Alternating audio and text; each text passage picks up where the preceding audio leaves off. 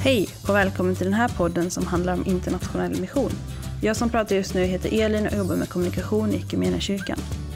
Just nu är kyrkans församlingar inne i ett temaår som utgår ifrån bibelboken Apostlagärningarna. Och just bibelordet om att vi ska vittna om Jesus ända till jordens yttersta gräns, det är grunden för temaåret. I det här avsnittet har jag samtalat med Ann Sundberg som är vår missionär i Kongo-Brazzaville. Ann satt på sitt kontor i Brazzaville och jag satt här i Sverige. Därav kan ljudet vara lite si och så ibland.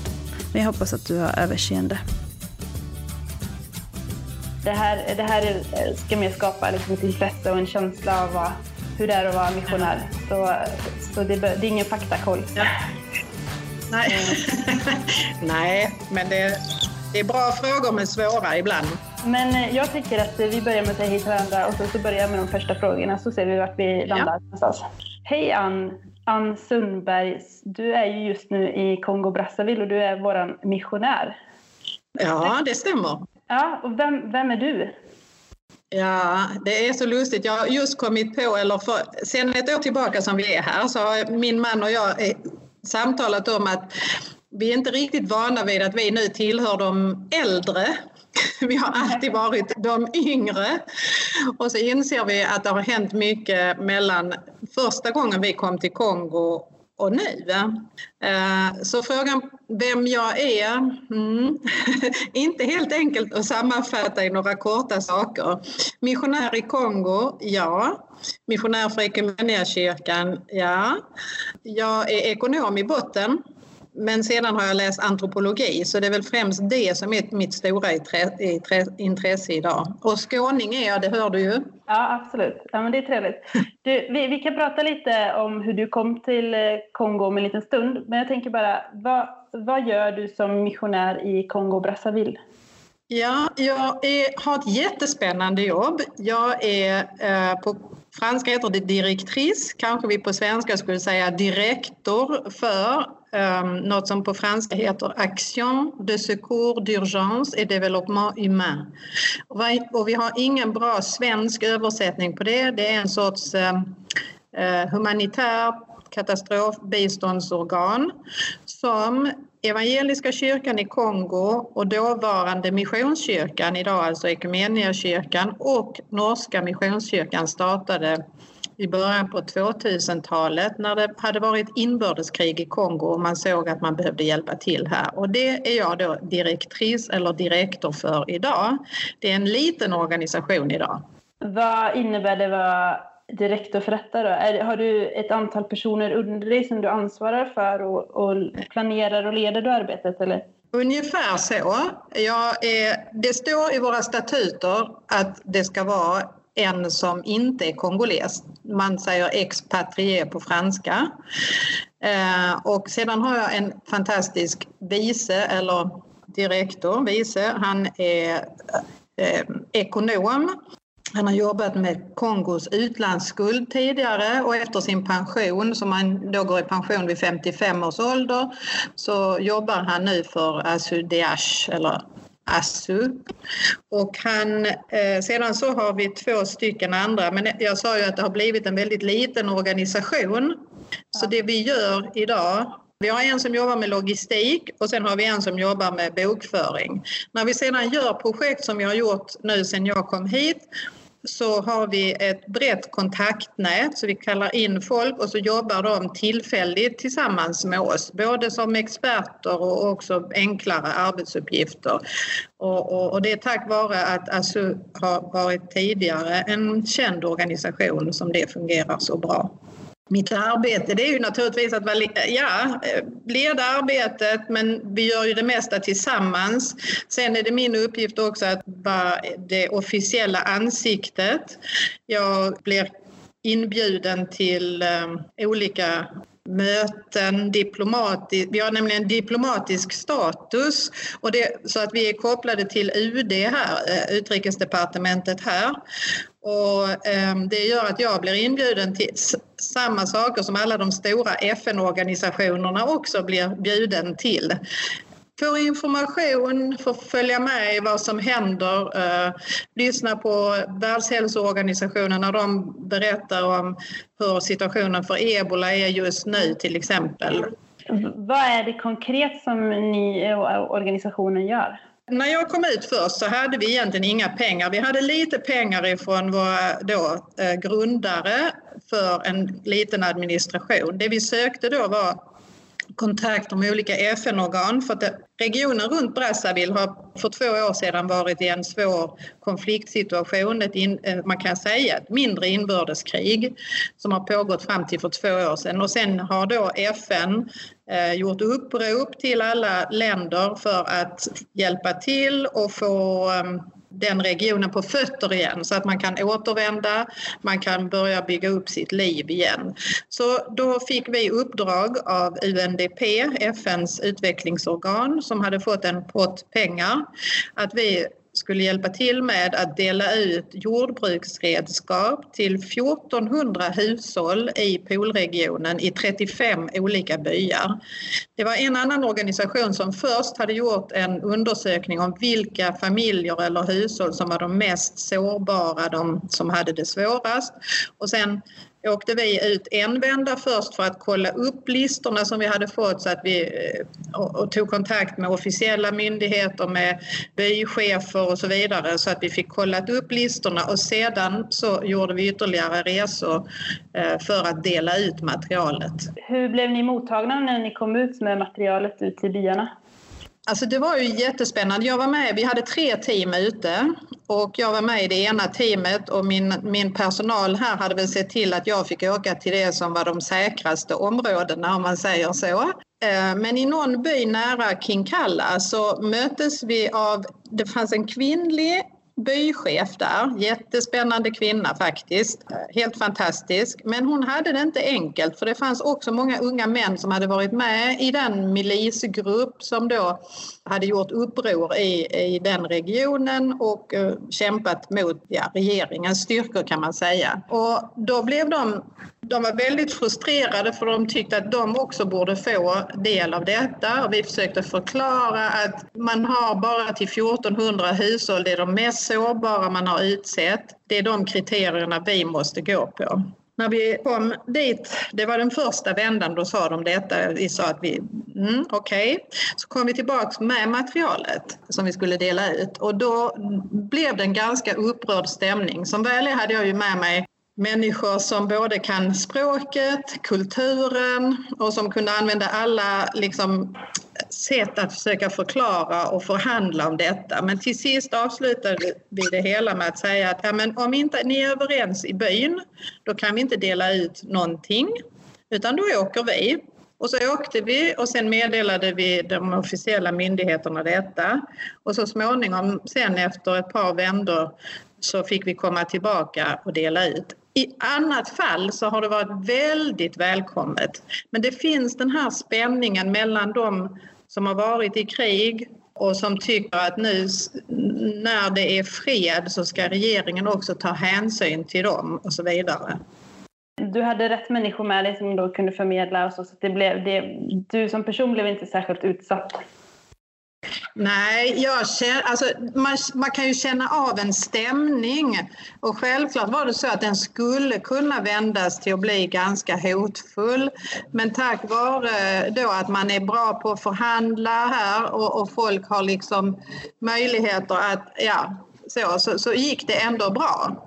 Eh, jag, jag vill också säga egentligen att på andra ställen där vi då har varit väl mottagna så är detta ett sätt för folk att verkligen komma tillbaka till sitt arbete och, och, faktiskt ja, komma på fötter igen. Men den stora oron är inför 2021 och det ska vara val i landet igen. Och då eh, vet man inte, då säger en del så här, aha, kommer det här att hända igen då i samband med valen? Har ni som kyrka och har samfundet en viktig roll när det kommer till valet? Indirekt skulle jag vilja säga. Indirekt har kyrkan en jätteviktig uppgift. Därför att den, den samlar ju så pass mycket folk och så stor andel av befolkningen så att den har en stor del i om att dels behålla lugn eller att bidra på, på andra sätt. Du, vi har hört lite att du pratar bakgrund, eh, bakom dig där. Du sitter ju på ett kontor. Kan inte du bara beskriva hur, var sitter du någonstans och hur ser det ut? Jag sitter mitt i Brazzaville mm. Eh, kan man säga, väldigt nära presidentens i landets eh, palats, vilket gör att gatan utanför ibland stängs av när han ska ut och resa och röra på sig. Eh, men, och militärer finns det i området och så, men rätt så bra tycker vi ändå. Mitt kontor, jag delar kontor och de du hör lite grann av det är en grupp som nu ska åka iväg för vi har ett projekt att vi vill hjälpa en del av poolregionen, Madsia heter det, så de ska åka iväg på ett uppdrag här nu klockan 11 Kongotid, 12, eh, 12 blir det svensk tid och komma tillbaka och så ska vi se hur vi sen kan gå vidare med det projektet. Så att det är därför som du hör lite i bakgrunden. Vi har ett stort kontor här. Jag delar det med min eh, direktör adjoint då och sen har vi ett, ett ehm, som jag tittar på nu, ett konferensbord som vi kan sitta och ha möten vid. Och så sitter eh, Bläs som är logistiker där och, och sen, ja, så att vi har ett litet men bra kontor. Hur varmt är det i Kongo-Brazzaville just nu? Just idag är det rätt behagligt. Det är nog bara 25 grader. Eh, så jag har som du kan se, men som kanske inte de som hör mig kan se då, långärmat på mig idag, vilket är väldigt ovanligt. Mm, Okej, okay. ja, det är bättre än svensk höst kanske? Ja, det är det definitivt. ja, vad härligt. Men det ska vi backa tillbaka lite. Hur, du, du sa i inledningen här att du, du och din man ni börjar känna er som gamla i gamet här nu och, och ni har varit i Kongo Brazzaville i många år, i olika omgångar vad jag förstått. Ja. Ja. Kan, kan, du bara berätta lite, hur, hur hamnade ni i Kongo Brazzaville från början? Det är nog så att det är jag som har haft ett, ett stort intresse för eh, Kongo och eh, för missionsarbetet. Jag är född och uppvuxen i Missionskyrkan. Äh, vänta, ska jag bara be... Est-ce que on est en train de faire une interview ici? Donc, euh, je sais que vous devez préparer le voyage aussi, mais est-ce que... Oui, je, que je sors? Ça va, ça va, très bien, merci. Nej, jag kan sitta kvar. Jag bara ber dem att de var lite så tystare. ja, För jag blev nog mer störd kanske än du. ja, så kan det vara i och för sig. Ja. För mig har Kongo och mission funnits med från början. Jag är född och uppvuxen i en familj som var medlemmar i Missionskyrkan. Mm. Och jag kan minnas fantastiska berättelser om möten med olika missionärer som, som då jobbade för Missionskyrkan. Och jag har alltid tyckt det var spännande. Jag vet att jag en gång i tiden skrev i en kompis, eh, man hade sån här vänskapsböcker där man skrev in vad man ville bli. Då hade jag skrivit missionssjuksköterska. Det blev jag inte. Nej. Däremot när jag eh, funderade på vad jag skulle bli eh, så såg jag Alltså jag funderade på att läsa ekonomi och så såg jag i det en, en annons i um, sändarens tidigare ja, föregångare Svensk veckotidning att man sökte ekonomer till Kongo. Så tänkte jag så här, aha, man kan läsa ekonomi och ändå jobba i Kongo. Så då kunde jag ju förena två intressen som jag hade då. Så att jag läste ekonomi och sen så ringde man ifrån Missionskyrkan och undrade om vi kunde jobba, jag och min man i Kongo, så att de behövde en ekonom. Och min man som är pastor, så sa Walter Persson på den tiden, han sa ja en pastor kan vi alltid använda. Så det var jag som fick jobbet egentligen. Ja, och sen fick han följa med den gången och sen har vi skiftats om sådär. Och då var jag väl 25-26 år första gången. Och nu har ni varit i Kongo-Brazzaville i några år. Hur ser eh, framtiden ut? Vi har varit egentligen bara ett år. Vi ska vara, tanken är två år till. Mm. Uh, och uh, det är spännande. Det tar ju alltid, även om man då kanske har um, en redan en kunskap och en kännedom om landet. För jag har, även när jag inte har jobbat för kyrkan så har jag varit här på besök mm. i stort sett vartannat år eller något sånt. Och då, då har man ju så tar det ändå tid innan man kommer in i arbetet. Det vet ju alla som byter jobb att man, det tar ju lite tid innan man vet hur landet ligger och hur man ska kunna utveckla det man håller på med. Så att um, nu börjar det kännas att man är ja, varmare i kläderna så att säga och, och hittar sätt att jobba. Du pratar ju franska obehindrat. Eh, pratar du mer av de lokala ja. språken också? Eftersom vi har varit i Brazzaville så har det gått så bra på franska och det är, det är lite skillnad mellan de två Kongoländerna att här är man liksom har använt franskan mera så att i huvudstaden så klarar man sig så pass bra så det har inte funnits riktigt samma motivation att lära sig de lokala språken. Jag, jag kan väl säga några få ord på monokotuba, det kan jag. Jag kan förstå något lite även på lingala men, men eh, att jag, jag talar inte de språken egentligen. Det här med att leva i Kongo och Kongo-Brazzaville och finnas med i, i kyrkan och sådär. Hur är, hur är det att vara kristen i Kongo? Här, jag brukar säga så här att när jag är här så blir jag påmind om vad tron faktiskt har... Alltså, det låter dumt att säga att man inte känner det i Sverige, att vad tron har för betydelse.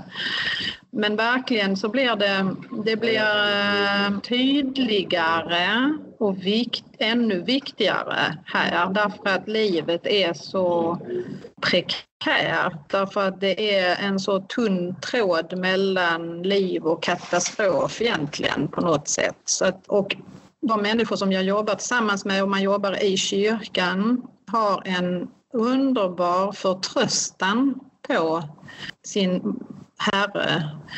Och eh, fantastiskt, vi börjar sammanträden med bön. Vi vi, innan vi åker iväg på en resa så ber vi och händer det så som igår skulle vi varit iväg någonstans och så mådde inte jag riktigt bra på vägen. Då säger alla i bilen, ja, men då vänder vi allihop för jag hade föreslagit att jag skulle försöka ta en bil därifrån där vi var innan och kunna ta mig hem och de kunde fortsätta. Nej, man lämnar inte någon som inte mår bra. Så att, och samtidigt är det inte så lätt att vara kristen här därför att du utsätts dagligen för trakasserier från myndigheter kan man väl säga. Eller det är svårt att inte vara med i det korrupta systemet som finns i landet där du måste kanske betala för att få en tjänst av någon på ett, ett statligt verk. För att få någonting utfört så måste du vara med och bidra på ett eller annat sätt. Och så därför det är inte så enkelt heller att vara kristen. Jag skulle säga att det är Eh, en stor andel som går i kyrkan och som är med i kyrkan. Sen beror det väl på hur budskapet hur det har nått in och vad det innebär konkret. Att det blir som för oss i Sverige, för att det kanske ibland är någonting vi gör på söndagen men som inte har någonting med det vardagliga livet att göra. Ehm, så kan det också vara här. Kan du säga någonting om hur församlingarna här i Sverige Eh, hur, hur vi som församlingar eller som enskilda kan bidra till arbetet Jag tror Framförallt är det jätteviktigt att vi har fortsatt kontakt därför att det betyder jättemycket som jag uppfattar det för mina kongolesiska bröder och systrar här. Att det finns någon annan där ute som vet hur man har det här och som bryr sig om det och inte minst ber för det. Sen är det självklart så att vi har haft mycket mer projekt tidigare och, och det kan man sakna idag för situationen är den att även om Kongo inte längre officiellt är, tillhör de allra, allra fattigaste länderna i världen så stämmer inte det med verkligheten därför att befolkningen får inte del av den rikedom som Kongo har. Så just nu är det en, en ekonomisk och social kris i landet och det gör ju att situationen är jättesvår och jag skulle önska att det fanns mer projekt och mer vi skulle kunna göra för att hjälpa till att bygga upp landet igen. Och sen Egentligen så kan jag ju själv vara skeptisk ibland till bistånd. Jag skulle dröm, min dröm vore att det fanns någon som ville investera i det här landet och skapa företag så folk hade eh, arbete och, och, inte behövde eh, liksom gå runt och hitta småjobb hit och dit och försöka överleva från en dag till en annan utan att det fanns en industri i det här landet som faktiskt anställde folk. Det, det är ju min dröm och det vet jag inte riktigt hur vi skulle kunna nå. Men kanske finns det svenska företagare som skulle kunna tycka att det var spännande att försöka göra någonting i det här landet. Jag tänker att det kan ju finnas många som lyssnar på det här poddavsnittet och tänker så här, åh vad spännande, jag skulle vilja veta mer eller jag har en fråga så där. Kan man kontakta dig direkt då till exempel via mejl och, och, så? Eller hur, hur når man dig? Ja, jag finns, jag finns ju eh, både med min adress med Ekumeniakyrkan och så kan man hitta mig via Ekumeniakyrkans eh, hemsida. Den är som alla andra adresser, förnamn, efternamn och så ekumeniakyrkan.se och jag finns på Facebook och säger ja till dem jag känner som kan vara med och vissa saker lägger jag väl ut så att de är offentliga också. Vi hade just nu framme, jag glömmer kanske, ibland så tänker jag på de där stora grejerna en, en liten grej som vi ändå hade här nu, eller mindre, vi hade en container som kom hit med grejer från Sverige och den var fylld med grejer som gällde Gotia, fotbollsskolan, den hade grejer till hälsovårdsprojektet, eh, sjukhussängar och så vidare. Det fanns eh, böcker till eh, teologiska fakulteten, det fanns tyger och garner och sy och stickmaterial till kvinnoskolan och så vidare. Och instrument till musikkåren i en av församlingarna här och en kyrkklocka. Det betyder ganska mycket som ett bevis på att vi i Sverige bryr oss om det här landet. Så, och det svåra är ju, vet jag ju, att det är kostnaden för transporten. Det, det är rätt så lätt att få folk att samla in saker eller riva lakan eller få ut eh, överblivet material och så vidare. Sen gäller det att vi får ihop pengarna i sådana fall också till transporterna. Jag tänker att det finns mycket som vi kan göra om vi vill och att det mer handlar om det. Man får gärna ta kontakt med mig. Sen vill jag vilja hänvisa till de som finns faktiskt på Equmeniakyrkan och som är ansvariga för arbetet internationellt. Christer Delander till exempel för Kongo-Brazzaville och Johan Lindgren för eh, Demokratiska republiken Kongo. Vi kan börja med också att skilja mellan Kongo-Brazzaville och Demokratiska republiken Kongo och lära oss vilket land som är vilket och inte tro att det bara finns ett Kongo. Bra, bra tips där. Jag har avslutat varje intervju med att ställa fem snabba frågor. Så jag tänkte jag ska Innan du gör dem, får jag, får jag säga en sak till som jag nästan glömde bort och som känns jätteviktig. Det, när, vi var, när vi funderade över eh, om vi skulle hitta pengar för att kunna göra någonting överhuvudtaget innan vi fick det här UNDP-projektet, då fick vi ett mejl från Sverige Eh, och Christer Delander skrev då att man hade fått ett arv. En kvinna som har jobbat i Kongo och som hade testamenterat det lilla hon hade och det lilla hon hade var väl förmodligen en lägenhet i Stockholm. Det blev 2,7 miljoner kronor som vi ska få använda för humanitärt bistånd i Kongo. Och det var som en sorts bönesvar och väldigt fantastiskt när vi var rätt så deprimerade här. Och det första min kollega här gjorde då, det får vi tacka Gud för, säger han då. Och såklart gjorde vi det. Helt, och det är det vi håller på att planera nu för som ljud som du hörde i bakgrunden eller ni hörde i bakgrunden kom ifrån. Det var det uppdraget som det handlade om. Och det är fantastiskt. Verkligen. Ja. Mm. Då kan vi också fundera på våra testamenten då helt enkelt. Ja. Ja. ja. Härligt. Men du, ska vi ta de här fem snabba frågorna som avslutning då? Eh, ja. Är fråga nummer ett, favoritplats på jorden? Får man ha två? Ja, det är okej. För jag är ju så kluven så jag har ett i Kongo och ett i Sverige. Så det är Nguedi i Kongo.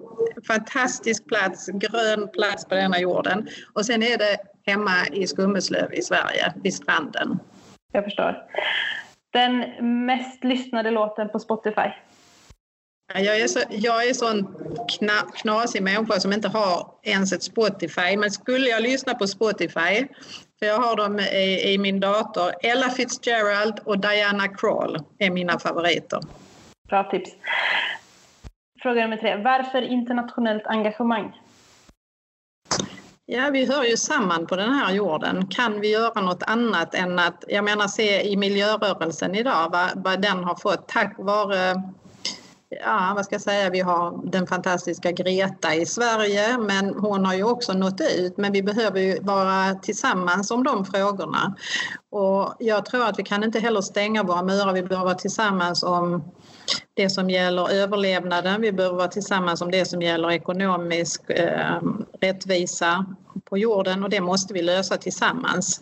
Annars får vi problemen med att folk kommer om vi inte löser dem på andra platser på jorden, då kommer människor att i högre grad också söka sig till oss för att man tror att man där kan överleva. Men om vi kan skapa eh, en värld som är mer rättvis så stannar folk också hellre där de faktiskt känner att de har sina rötter och hör hemma. Men man måste kunna överleva där man finns. Och det är en rättvisefråga som för mig är jätteviktig. Fråga nummer fyra, senast lästa boken? Jag tror, alltså jag, när jag kopplar av så tittar jag oftare på någon serie på TV. Men Kristendomens hjärta av Marcus J. Borg läste jag senast. Och den handlar om att nå tillbaka till rötterna och faktiskt det engagemang. Vad handlar tron och övertygelsen faktiskt om? Den skulle jag varmt vilja rekommendera till alla. Tack. Och sista frågan, nummer fem. Bästa med kyrkan? Att vara en kyrka för hela livet, där mötet med Jesus Kristus förvandlar mig, dig och världen. Det är det bästa med kyrkan. Tack så mycket för att jag fick eh, prata med dig, Ann. Och även ifall eh, uppkopplingen var lite svajig så är det full förståelse. Vi är ju på helt olika platser här på vårt jordklot. Tack så mycket.